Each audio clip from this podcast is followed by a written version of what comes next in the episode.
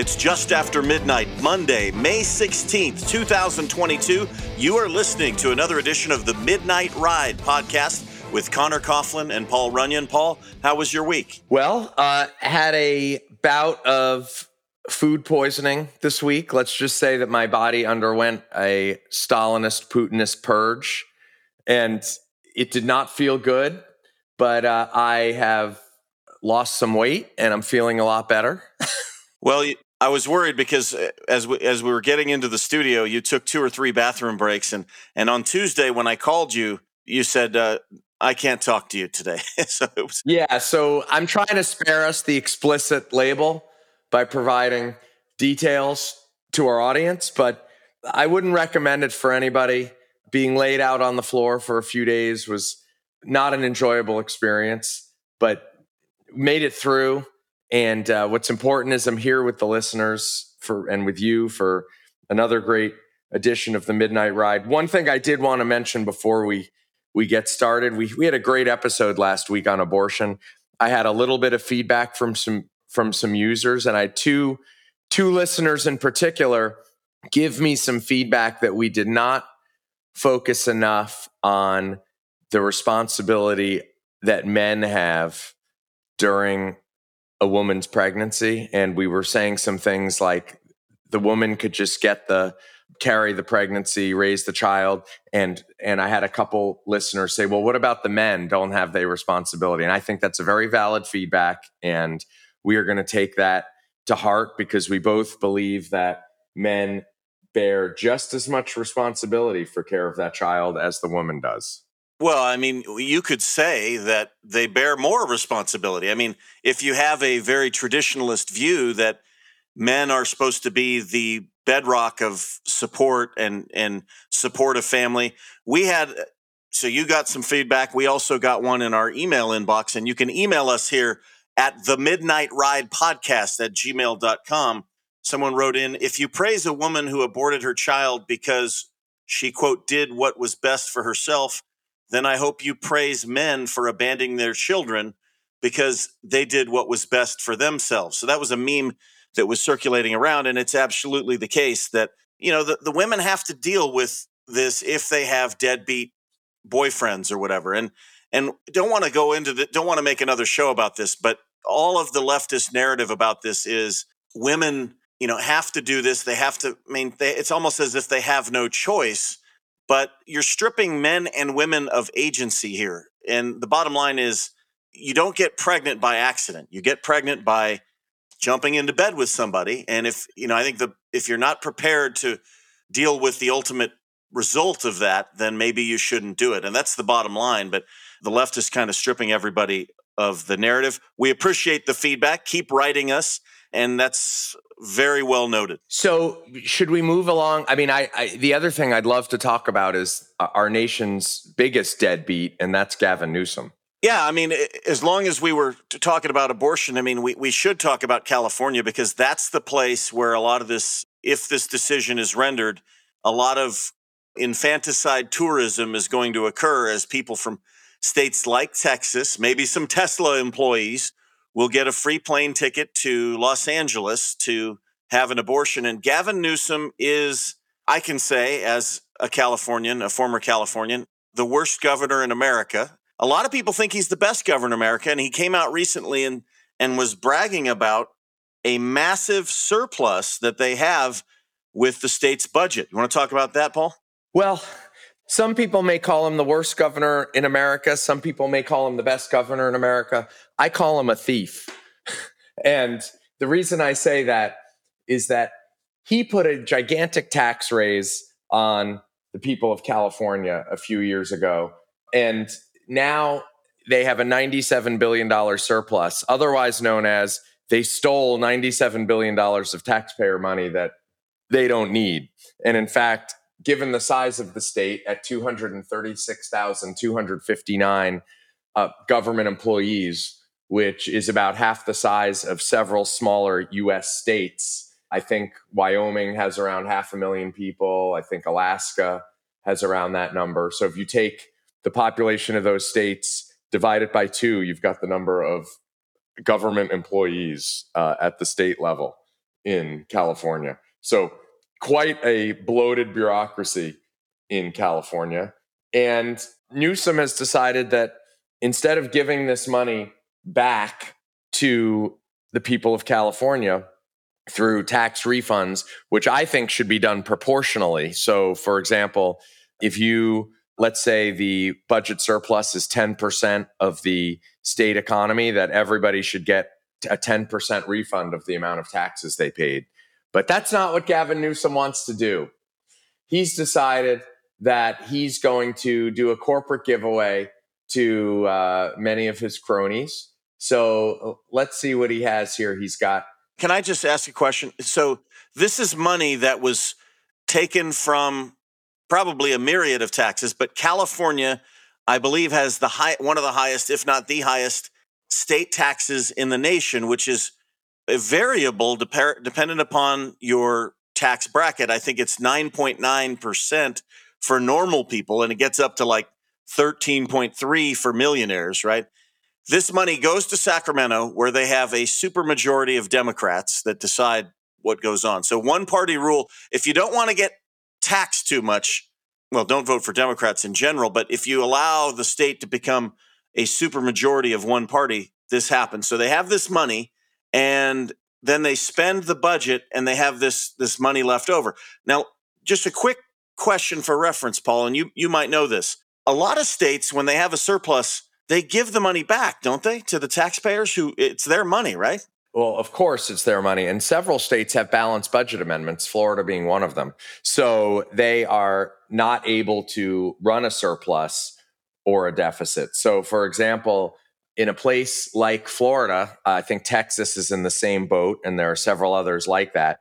If you have a budget surplus, that money must be returned to the taxpayer.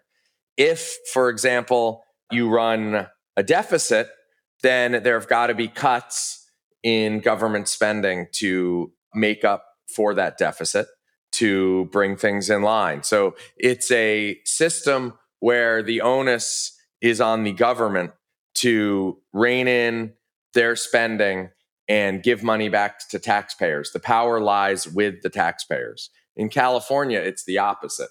The government can take from the residents as much as it wants to, and then turn that money around and shower it to whoever they see fit. Minnesota is a good example of this, and that is a blue state. They have a big budget surplus, probably because they tax the hell out of people. And their governor there is proposing to give checks back, rebate checks, to the taxpayers. And now they want to use his name in that. And of course, that's politics. But at least the taxpayers of Minnesota will see some of their money that they sent up there that wasn't needed to come back. And you're right, this is theft. And Gavin Newsom, this is kind of par for the course. They have the highest gas prices, I believe, or some of the highest gasoline prices in the nation. And rather than rebate some of their massive close to $1 per gallon in taxes that California has, which is unique to California, they're proposing to give a small amount of money per vehicle registered instead of just having a holiday on the gas tax, because Newsom knows that when people see that, when they can really see how much they're paying, they'll get upset. It's well, let's also remember how great it is for Gavin Newsom to send these checks in the mail with his signature on it to so many residents of the state. Hey, Gavin Newsom just gave me $400. Better vote for him. Yeah, I don't think even Californians will fall for that one. But why is he not doing that like Minnesota is doing? Governor Walz in Minnesota is giving $1,000 per couple. This is not related to motor vehicles. A lot of people don't have cars, but there's a lot of people in California who have paid a tremendous price. A lot of the elites, maybe they don't need the money back, but the income inequality in California is staggering. And a lot of the middle-class families are struggling to survive, and that's why you see so many people leaving the state. It is true. It is true. So let's go and look at some of the pieces of this package that Newsom has stated that he wants to do to essentially use this surplus. And it's actually, he's calling it an inflation relief package, which I like to call a inflation production package, because what he's proposing is just going to make the inflation worse by throwing all this money around. So first is $11.5 billion to pay for these checks for all of the registered vehicle owners. So it's $400 checks to every registered vehicle owner in the state, capped at 2 checks per individual. So sounds interesting for somebody that's trying to wean people off of the car and encourage public transportation. Well, they have no choice. I mean, the gasoline thing, if they don't do something, you know, they got to do something. So this is the minimum. And that's pretty telling. I mean, California, $11 billion. I mean, California's like the 5th or 6th largest economy in the world if you put them as a country. So this is a lot of money we're talking about here. And yet, if they had done the gas tax holiday for, say, a month or 3 months, it could have been even more staggering. Exactly. It could have.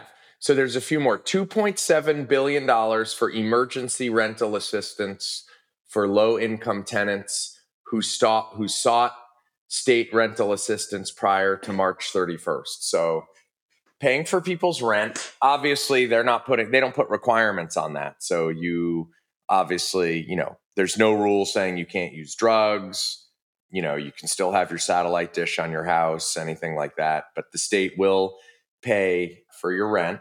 $1.4 billion to assist residents with past due utility bills, including $1.2 billion dedicated to electricity bills, $200 million for water bills. So the state keeps increasing the utility bills, primarily because of the fact that they have been so lacking on their infrastructure for years and years and years to deal with these wildfires that they've had to increase these bills. And now they're going to pay for the bills. So sounds like a giant Ponzi scheme. What do you think? No, it absolutely is. I mean, this smacks so much of, it's very similar to the Build Back Better plan, right? Where there's some vote buying, but there's also a lot of, you know, rewards for people who are involved with the party, unions, et cetera. This is like organized crime we're talking about. I know. It's insane. The other thing that was interesting in that utility piece that I mentioned is $200 million for water bills. So the state itself is in a huge drought. LA has put in water restrictions. In the midst of this, there has been a lot of statistics out there that are showing that water bills have gone up. So, but they're paying for $200 million of people's water bills. What is that going to do? If water is costing you a lot of money, just like any supply and demand, you might water your lawn less. You might take shorter... As they should. Yeah, exactly. As you should. You could take one, you know, instead of a 10-minute shower, take a 9-minute shower, right? All of that will reduce your water bill. And that will you'll save money. You're conserving water for the state. The state is essentially... by paying for these water bills, they're encouraging residents to use more water. They are. They're going to use more water because they're not feeling the pain. Exactly. And you don't understand if you live in a place like, I don't know, Newport Beach or Laguna Niguel, where they just had a major wildfire the other day that destroyed 12 homes or something like that. You don't understand, you know, the water that's being taken out of the Colorado River or other places that other states also need, places like Arizona, because your governor is subsidizing the cost. Listen, you know, if the rain didn't fall on your house or your property, then you're getting that water from somewhere and you should pay for it. Exactly. It's this whole idea that the government is just going to have, you know, give everybody free stuff and with no accountability for anything is crazy. So I don't get it at all. So we've got a few more here. This one's not bad. $933 million for hospital and nursing home staff, including $1,500 to workers who delivered care during the COVID pandemic. I have absolutely no problem with that. Yeah. None. That's fine. I'd love to see bonuses for police officers as well for people. You know, we're going to, a little bit later on in the show, we're going to talk about a federal program or a federal issue that is impacting healthcare workers in California in a big way. This is another one of the things that was brought up to us by a listener. So yeah, absolutely. I mean, these are our heroes. Good to see that they're being taken care of. Yep. $750 million for free public transit for up to 3 months. Does that make any sense? Like, why all of a sudden is that so more homeless people can ride around on the bus all day? Listen, this is the state, you know, saying to its people, you know, get on these, because they do have problems in California with emissions and things like that, and gas prices are high. I mean, if my tax dollars allow me, is everyone eligible for this? If so, I don't have a problem with it. I don't see how everybody could be eligible, because if you've got 40 million people in the state that, you know, and you're giving away 750 million for free public transit, that's what about... Many people will not take advantage of it. I mean, the housing prices are so high that somebody who works, say, you know, at a Navy base in San Diego is living up in Riverside County and having to drive an hour and a half both ways every morning. They cannot take advantage of that. So, well, and public transit in California is awful. True. So if you want to have better public transit, invest in better public transit. Don't give away for 3 months free public transit on a crappy system. And why for 3 months? Is this specific 3 months coming up just have any level of importance to it? Or maybe no one's using it and it just keeps the things running for 3 more months. You know, who knows? I mean, I used to live in California. Sometimes I rode the bus and I was like the only one on it, and maybe some homeless people. This was in New York, but I remember riding the air train in New York and it smelled awful. There were just homeless people living on the... So maybe that's just an expenditure that isn't... Who knows where that money's going? I mean, I wouldn't put anything past this guy. Exactly. Here's another good one, and we can talk a little bit about this in a bit. $439 million to halt the diesel sales tax for 12 months. Yeah, that's another one of our topics today. Continue. $157 million to waive preschool and childcare fees for low-income families, resulting in $595 in savings per month per family. That's an interesting one, but that's, once again, it's temporary. But it is a significant amount of money, it's basically going to a certain segment of the population. It is. Probably not people who pay taxes. Exactly. So it's essentially, once again, a giveaway to people who pay no taxes. A giveaway to people who are reliable voters for the Democratic Party. This is a staggering amount of money in a surplus, and the people who sent that money to Sacramento get virtually no services, and they're not getting the money back. Exactly. And let's not forget also increasing the minimum wage to $15.50 beginning January 1st, 2023, which will fuel inflation. Yep, which will fuel even more inflation. And last but not least, of course, paying for people from out of state to fly in for abortions. We all know that's an extremely important part of that budget surplus. Yeah, this is just ridiculous. I should point out, remember, this is a guy who had some sort of wine business. He was very well connected. He was connected with, I believe, the Getty family, and his aunt married into the Pelosi family. He was nephew by marriage of Nancy Pelosi. Now, his aunt ended up divorcing the Pelosi that she was married to, but this guy came out of virtually nowhere to become the mayor of San Francisco. And a lot of these policies are incredibly destructive. They don't achieve what they hope for. You know, the minimum wage thing is a great example. That's going to hurt the inflation even more. And the homeless crisis, it is absolutely terrible, worst in the nation. We've talked about this. If you're anywhere in a major city in California, if you're driving around, you're seeing tent encampments everywhere. And I was listening to, I think it was yesterday, the Morning Wire podcast by the Daily Wire. They did an investigation into the homeless crisis in San Francisco. And I don't know if these are state policies. There's certainly probably some city money being spent, but the idea that you could pay for hotels. I was just in Massachusetts recently staying at a hotel, and there were homeless people up and down my floor. There was cigarette smoke, marijuana smoke. I went and asked, and yeah, they were getting subsidies to stay at this hotel. This happens in a big way in California, especially in San Francisco.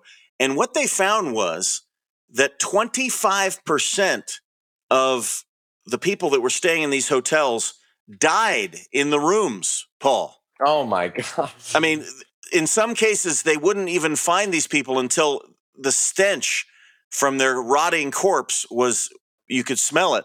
They also found that, another significant percentage just left. They would prefer to live in the streets. It was something between 25 and 30% of the people just left. And of course, people were defecating, in furniture drawers and destroying sinks and, toilets and things like that. Well, what's even worse out of this, I mean, I saw an article about a hotel in Austin, Texas, that was purchased for $9 million to become a homeless shelter. The entire place was vandalized. Nearly every door was bashed in. According to an Austin council member, the entire hotel was stripped of copper. Yeah. For theft. They have there's photos of this. It's on foxnews.com. Maybe we can tweet it out so everybody can see it. But according to this council member, nearly every door is bashed in. Clothing, belongings, trash were strewn throughout the property. Several televisions were ripped from the drywall and stolen. Washers, dryers, air conditioning systems, electrical wiring were all destroyed. It was a Candlewood Suites located in Northwest Austin. Paul, you talked about this before when, earlier on in the show, several episodes ago.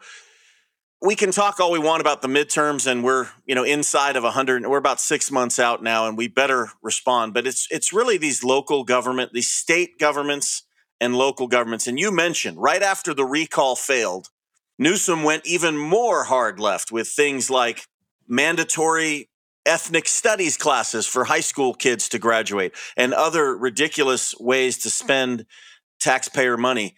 It pains me to say this because, I'm a Californian. My parents were born and raised in California. My grandparents were raised in California. But the state, which used to have people like George Deukmejian, Pete Wilson, and Ronald Reagan as governor, has become a cesspool. And if you're not getting robbed, on April 15th by the California Franchise Tax Board, you're getting robbed in the streets. The crime is skyrocketing everywhere in California, not just in the urban enclaves, but also now out in the suburbs. Whenever Newsom comes up for reelection, he will be reelected because of the supermajority of Democratic voters. And that's not a mistake. I mean, the socialist policies perpetuate this into eternity. Well, if he's calling his inflation relief package a pro-life policy, and he's doing this doublespeak thing here to sort of go wade into that abortion debate and try to attract attention.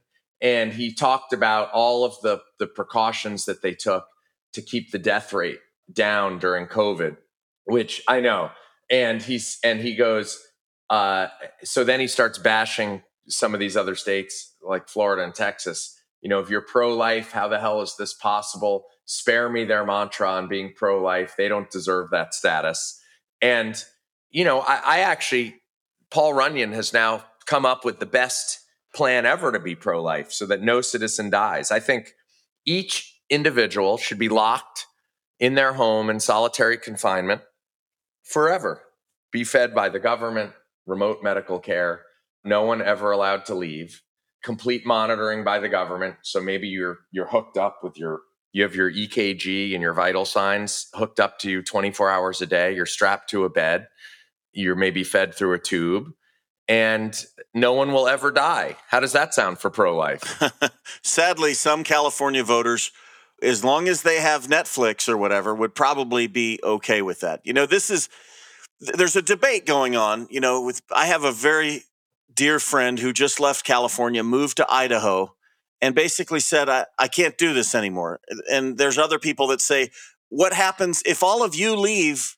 We'll never win in California. I'm kind of in the camp of my friend who now lives in Idaho. I don't think it can be. I think it has to go completely to hell before this gets fixed. And, you look at the people who, are protesting outside of Amy Coney Barrett's home, the Handmaid's Tale. These are miserable people. And so the hellscape, dystopia that Newsom is installing, eventually will backfire, but I don't think it can be fixed. If you live in California and you're thinking about getting out, get out while you still can. And with that, we'll close the segment. When we come back, healthcare and Medicare specifically. There is a problem going on with federal funding that could affect, if you're on Medicare, it could affect your relationship between you and your doctor. We'll talk about that when the Midnight Ride returns.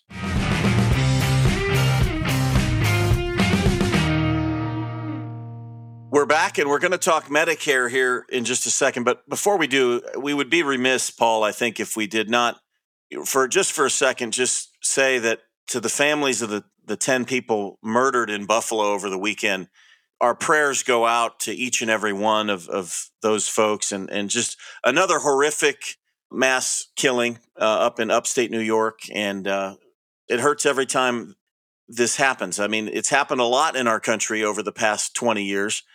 And I bet you if we went back in history, we could find a lot of mass killings. Anytime it happens, it is very painful. And our prayers go out to everyone there. Exactly. It's a tough situation. I feel horrible for the victims. Unfortunately, it seems that the left is trying to use this to their advantage again. I saw the governor of New York calling for restrictions on speech on social media against white supremacy. Yeah, maybe Scary Poppins of the Minister of Truth will have to get involved. I don't remember the similar calls for that after the guy ran over the Christmas parade in Waukesha or some of these other mass killings where non-white people in the last 6 months have taken out several people. I just think that's very unhelpful for a leader of a state to do that. You can regulate guns. You can regulate speech. I don't think you can regulate hatred. I wish you could, but I don't think you can do that. And the fact of the matter is that their side, and I'm talking about the leftists, is guilty just as much, if not more. Remember the guy that shot up the congressional baseball practice. I mean, political violence is very often coming. He was like a Bernie Sanders volunteer, wasn't he? Yes. And each time the news media just, memory holes it immediately so that it gets forgotten. But at the Midnight Ride, we remember. I don't think it's helpful, to do this because there's hatred on both sides of the aisle, and we'll never get past it if it's, well, look what they did. No, we need to figure out a way to improve the mental health of our young people. I think this shooter was 18 years old, Paul. Yeah, 18. I mean, these are people that, as we've seen, young folks that have mental health problems, that feel isolated, that feel lonely, that maybe are just at home and addicted to their devices and have created almost an alternate universe for themselves. That's a real problem, and we have to find a way to reach out to people, get them mental health care that they deserve, and ensure that these kinds of things don't happen and potentially intervene and help rescue these folks. But we have too many people falling through the cracks. I don't think that government is the answer to fixing this. I think that faith-based organizations, community groups, people coming together. I think parenting is a huge piece of this. It's a very complicated problem, but it's one that we have to fix. Absolutely. It absolutely is a community problem. And also, mental health, which might be a good segue into this next segment. One of our listeners who goes by NC Navy Mom from Carlsbad, California, writes us about a Medicare cut. Okay. Now, apparently you were in the military, as was I. We remember this thing called sequestration, right? That if the federal government cannot come to a budget agreement, the military gets cut by a certain amount. Do you remember that? This happened so just to give some context, this happened in 2011 as a result of the debt ceiling. There was, we were in the middle of a recession. Obama was president, and spending was ballooning. He was trying to essentially, spend and print and spend and print. Sounds familiar to what's happening right now. And but he wanted to cut defense spending. A little bit more warranted in a recession, right? To make some cuts on spending. I'm not, listen, the sequestration thing, which by the way was Obama's idea, was an abomination because they couldn't make the painful decisions. So this was their way of punting and just to use a cleaver and not be surgical with the cuts and just say, boom, we're going to cut like this. A bad idea, but at least there was a recession. I mean, but it's still going. I mean, the sequester is still happening to this day. Which is why we're doing this segment, to update people on what's going on, what the ramifications of that decision were. My only point was Biden's idiotic policies. He inherited the supercharged Trump economy, and you know the pandemic. Yeah, that was a bump in the road, but his response has put us where we are. Biden's boss, Barack Obama, made this decision, and now here comes the consequences. Right? I mean, here we are. 11 years later, and it's affecting not just our military, but apparently what I didn't realize was on the discretionary side, there are cuts as well. Yeah, there's cuts on everything, and that includes Medicare. Yeah, so on March 10th of this year, Congress approved a $1.5 trillion federal appropriations bill, but it needed to include language that would immediately address more than 10% in statutory cuts to Medicare reimbursements. So that included a 1% cut on Medicare reimbursements that went into effect on April 1st, okay? And that became a 2% cut on May 1st, okay? So I think what's happening here, Paul, is that the federal, Medicare is, and my mom's on Medicare. These are, families that cannot afford to pay, they don't have health insurance, so the federal government subsidizes their care. And that money goes to the doctors from Uncle Sam, but now that has been cut by 2%, and it hurts doctors. It really does. When you go to the doctor and, you have an appointment for like 10 a.m., and then there's like 25 people in the waiting room, and they all have appointments for 10 a.m., and then you suddenly realize that you're waiting there for an hour and it's like, what does this even mean? Like, how do I even have an appointment? Like, why did they even do this? Yeah, why did I even get an appointment? It happens to me all the time. Yeah, why did I even get an appointment? And that's because the doctors get paid so little by Medicare. And this is especially for doctors that take Medicare. They get paid so little that in order for them to make any money at all, they've got to like double, triple, quadruple book appointments. Remember, these doctors have a huge amount of red tape and regulations and privacy and records management. So you've got people that work at the front desk, you've got the records people, you've got billing, you have finance. The amount of paperwork to process these insurance claims is immense. You've got the real estate. So people think that doctors are living high on the hog. That's just not the case. In some cases, they're getting reimbursed $20. I don't know what it is. Could be $10, $20, maybe $40 for an appointment, a doctor's appointment for Medicare. That's not a lot of money. So in order to make this math work, doctors have to book so many people at the same time and see an inordinate amount of people per day. That's why the doctor runs in for 10 minutes. Hey, how you doing? Leaves, comes back. He's got to see somebody else. That's what happens when Medicare reimbursements get cut. Well, the immortal words of Waylon Jennings, mamas, don't let your babies grow up to be cowboys. Let them grow up to be doctors and lawyers. Well, you think, I want my kid to be a doctor because they're going to make a bunch of money. Medicare is now, being cut by 2%. And according to our listener out there in California, in San Diego County, which is one of the more affluent counties, but it also has a huge percentage of Medicare users. Good doctors, a lot of them have chosen to retire this year, partly because their businesses are getting hit. And let's not forget that the federal government, when we talked about this on the Midnight Ride, the Supreme Court ruled against some of the vaccine mandates, but not the mandates for healthcare workers. And those workers, if they were not vaccinated, the doctors or the hospitals and the medical offices were getting hit with a $30,000 fine per occurrence of unvaccinated employees. So you had a lot of nurses who were forced to quit. Scripps Hospital in San Diego County had a 30% loss of their workforce earlier this year, Paul. So these are federal policies, including the sequestration legislation that Obama and the Congress signed in 2011 or 12, that is basically, I won't say decimating, but putting a serious dent in not only the profit margin for these doctors, but also causing the workforce to decrease. So you're going to have people overworked and underpaid. And I don't think you want that in what was, I think, the best medical system in the world.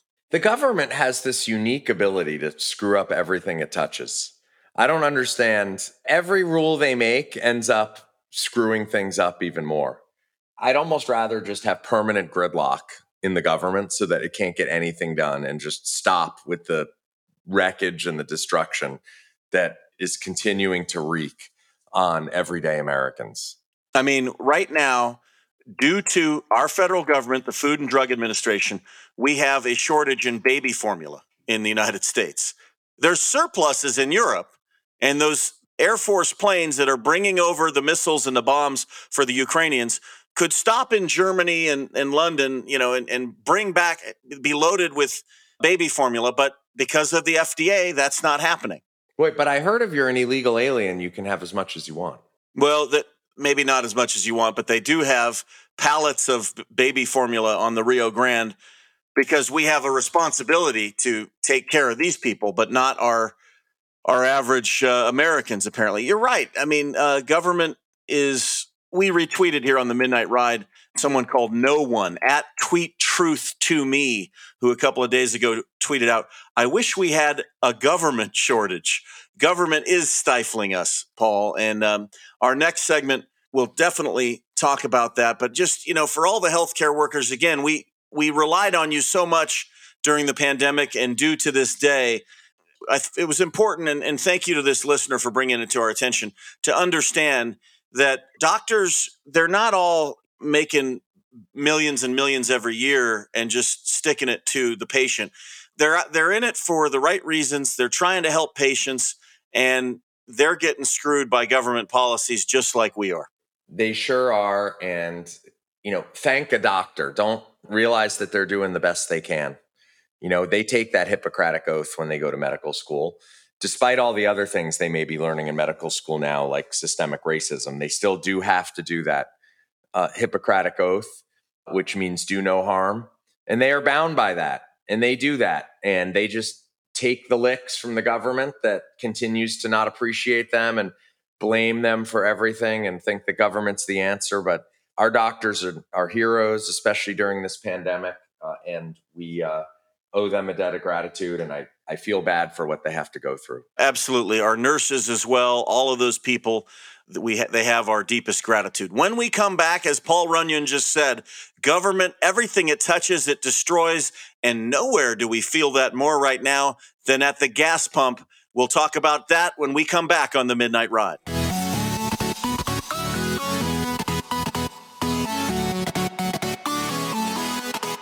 Back for the final segment now. And Paul, it's been a rough year economically for Americans. Earlier last week, the consumer price index inflation came back. It was still over 8%. And the stock market tanked all week, except for Friday. We had a little bit of a green light on Friday. But for the most part, stock market is tanking. And then their news comes out, I think on Wednesday, right around the time that the inflation figures came out, that the federal government, and this came directly from the Biden administration, denied the ability for leases or denied leasing permits. Paul, what exactly was that news? So the government was going to do an auction for oil and gas leases in Alaska's Cook Inlet, as well as offshore in the Gulf of Mexico. So there is federal land. They said, we're going to lease this land out, and oil companies would be eligible to bid to drill for oil and gas on that land. Now, these happen from time to time. And the Interior Department did something very odd, and they said that we are canceling these auctions due to lack of industry interest. Now, what I find fascinating about this is that the industry itself said, hey, wait a minute, that's where are you coming up with that? We're interested in this. We want to bid on this.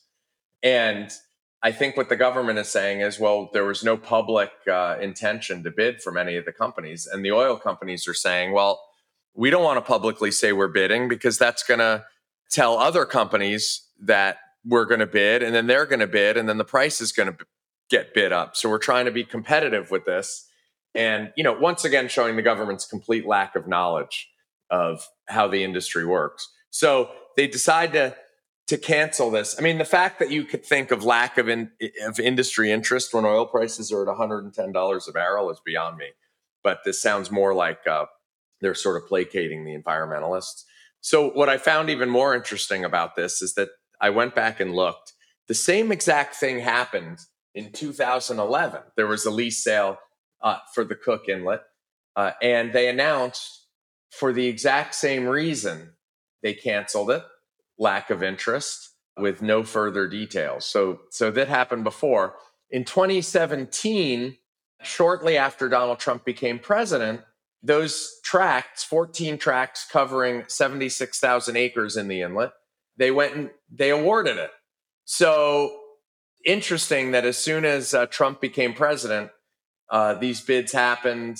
There seemed to be interest. So something seems a little fishy here that under Democratic administrations, they're canceling these oil and gas lease bidding, saying there's no interest, when it appears there is interest. Of course there's interest. I mean, so that is a lie. But, you know, listen, when people tell you who they are and what their intentions are, you should listen to them. I mean, President Biden was elected by a segment. This is democracy at work in a way, because, you know, a lot of people do care about climate change. And the belief is that fossil fuel emissions are a major contributor to that. So they want to get Americans off of oil and gas and coal, apparently, although I think coal is being used a lot right now.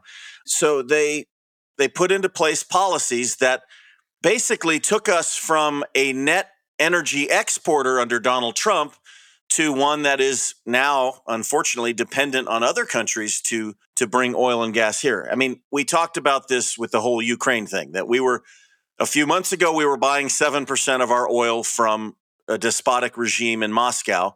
We're not doing that anymore, so we're looking maybe to places like Venezuela, Saudi Arabia, UAE. Those people told us to pack sand. So we're in a...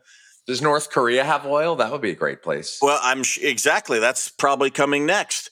So this news of these leases being denied came at a time in a week where U.S. prices at the pump rose to an all-time record high of $4.43 per gallon of gas and up to $5.56 for diesel. We'll touch on diesel in just a second. But if this is a supply and demand thing, Paul, wouldn't it make sense for a country that has what was the name of the inlet again? The Cook Inlet. The Cook Inlet, the Permian Basin in Texas and New Mexico.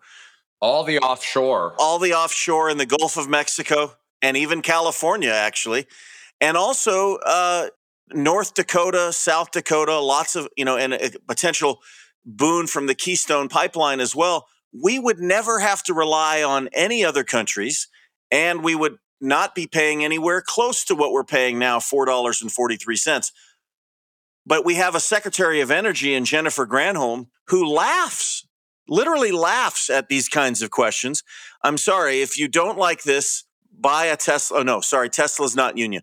Buy an electric car and, you know, reward our union friends and, you know, everything will be okay. Yeah, it's so two-faced that it's beyond me. And this is what happens when you've got these people at think tanks in D.C. They work behind their keyboards. They don't have to drive to work.